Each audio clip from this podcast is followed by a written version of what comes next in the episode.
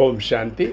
November இருபத்தி நாலு ரெண்டாயிரத்தி இருபத்தி ரெண்டு காலை முரளி பாப்தாதா மதுபன். இன்னைக்கு தலைப்பு இனிமையான குழந்தைகளே. நீங்கள் ஸ்ரீபத் மீது முழுமையாக கவனம் செலுத்த வேண்டும். பாபாவின் கட்டளை குழந்தாய் என்னை நினைவு செய் மற்றும் ஞானத்தின் தாரணை செய்து மற்றவர்களுக்கும் சேவை செய்வாயாக. அப்பா சொல்கிற இனிமையான குழந்தைகளே நம்ம வந்து ஸ்ரீமத் மேலே ஸ்ரீனா உயர்ந்த மத்தனா வழி இறைவனோட உயர்ந்த வழிபடி நம்ம நடக்கிறதுக்கு கவனம் செலுத்த வேண்டும். அப்பாவோட கட்டளை என்னென்னா குழந்தைகளே என்னை நினைவு செய்வீங்க செய்யுங்க. ஞானத்தை தாரணை செய்யுங்க.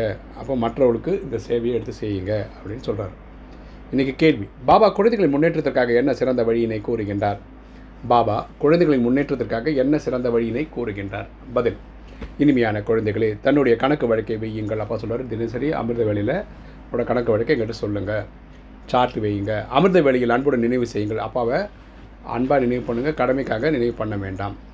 கடமைக்காக என்று யோகம் செய்ய அமரக்கூடாது ஸ்ரீவத்படி ஆத்மா என்ற எண்ணத்தில் இருந்து முழுமையான கருணை உள்ளம் கொண்டவர்களாக ஆகுங்கள். அப்போது மிகவும் முன்னேற்றம் ஏற்படும். ஸோ ஸ்ரீமத் படி நம்ம என்ன பண்ணோம்? ஆத்மா என்ற புரிதலோடு பரமாத்மாவை நினைவு பண்ணோம். அப்போ நமக்கு ஒரு முயற்சி முன்னேற்றம் கிடைக்கும். இன்றைக்கி வேறொரு கேள்வி. நினைவு செய்வதில் எது தடையாக ஆகின்றது? நினைவு செய்வதில் எது தடையாக ஆகின்றது? பதில் கடந்த காலத்தில் செய்த பாவகர்மங்கள் நினைவு யோகத்தில் அமரும் போது தடையாக ஆகின்றது. பரமாத்மா நினைவு பண்ண உட்காரும் போது நம்ம செய்த பாவகர்மங்கள் நினைவுக்கு வந்துடுது. அது நினைவை சரியாக பண்ண விட மாட்டேங்குது நீங்கள் குழந்தைகள் பாபாவை அழைக்கின்றீர்கள். மாயை மறக்க வைக்க முயற்சி செய்கின்ற நம்ம பரமாத்மா நினைக்க ட்ரை பண்ணுறோம் மாயை அதை மறக்க செய்கிறது. எவ்வளோ நேரம் நினைவு செய்தேன் என்று குறிப்பு எழுதுங்கள். நம்ம வந்து கணக்கு எழுதணும். பரமாத்மாவுக்கு நான் இத்தனை நேரம் இன்றைக்கி நினைவு பண்ணேன் அப்படின்னு. முயற்சி செய்தால் மாலையின் மணி ஆகலாம். நம்ம முயற்சிக்கு ஏற்ற மாதிரி தான் நமக்கு அங்கே பதவி கிடைக்குது. இன்றைக்கி தாரணை. ஃபஸ்ட்டு பாயிண்ட்டு ஒவ்வொரு நடிப்பும் ஸ்ரீமத் படி நடக்க வேண்டும். நம்மளுடைய நடிப்பே பரமாத்மாவோட உயர்ந்த வழிபடி இருக்கணும். அனைவருக்கும் கல்யாணக்காரியாகி கருணை உள்ளம் கொண்டவராகி சேவை செய்ய வேண்டும். கல்யாணக்காரினா எல்லாருக்கும் நன்மை செய்பவராக ஆகணும். அதுக்கு எப்போ பண்ண முடியும்னா எட்நூறு கோடி பேருமே ஆத்மாவடி என்னோட சகோதரன்ற புரிதல் வரும்போது நம்ம எல்லாரும் மேலே ஒரு கருணை வரும். அந்த கருணை வந்து நம்ம சேவை செய்யணும். ரெண்டு நினைவு செய்யும் பழக்கம் உறுதியாக இருக்க வேண்டும். பரமாத்மாவே ஆத்மான்ற புரிதலோடு நினைவு செய்யக்கூடிய பழக்கம் இருக்கணும். பாபா நினைவில் அமரும் போது எந்த உற்றார் உறவினர் உணவுகளின் நினைவு வரக்கூடாது. நமக்கு பரமாத்மா நினைவு பண்ணும்போது சாப்பாடு நினைவோ சொந்த பந்தங்களின் நினைவோ வரக்கூடாது. இதில் கவனம் செலுத்த வேண்டியதில் அக்கறையாக இருக்கணும். எத்தனை நேரம் யோகம் செய்தோம் என்ற குறிப்பு எழுத வேண்டும் சார்ட்டில் எத்தனை மணி நேரம் இறைவனை நினைவு பண்ணோம் அப்படின்ற கணக்கு பரமாத்மாவுக்கு கொடுக்கணும். வரதானம். ஞானம் நிறைந்தவராகி வீணானவற்றை புரிந்து கொண்டு அழித்துவிடக்கூடிய மேலும் மாற்றம் செய்யக்கூடிய இயல்பான யோகி ஆகுக.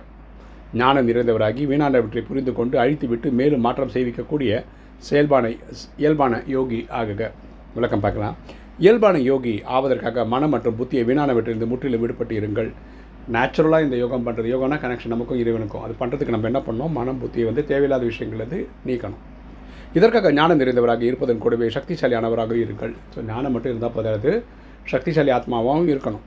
இது சரி இது தவறு. இவர் அப்படி இவர் இப்படி என்ற ஞானத்தின் ஆதாரத்தில் புரிந்து கொள்ளலாம். நமக்கு அது புரியும். இவர் நல்லவர் கெட்டவரும் தெரிஞ்சுக்க வாய்ப்பு இருக்குது ஆனால் இதை உள்ளுக்குள் வைத்துக் கொள்ளாதீர்கள் இது வந்து உள்ளுக்குள்ளே வச்சு அது ஒரு பாரமாயிடும். ஞானம் என்றாலே புரிதல் மற்றும் புரிந்து கொள்பவர் யாரென்றால் யாருக்கு புரிந்து கொள்ளவும் முடிகிறது கூடவே அழிக்கவும் மாற்றம் செய்யவும் வருகிறதோ?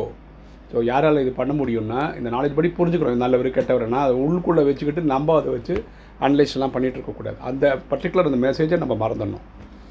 எனவே வீணான உள்ளுணர்வு வீணான வைப்ரேஷன் சுவாகா செய்யுங்கள். அப்பொழுது தான் இயல்பான யூகி என்று சொல்ல முடியும். ஸோ அப்புறமா தான் சொல்கிறார் வீணான வைப்ரேஷன் சுவாகா செய்யணும் அப்படின்றார். அப்போ தான் இயல்பான யோகி ஆக முடியும்னு அப்பா சொல்கிறார் ஸ்லோகன் வீணாற்று வீணானவற்றை கண்டு கொள்ளாமல் இருங்கள். மரியாதைகள் அல்ல.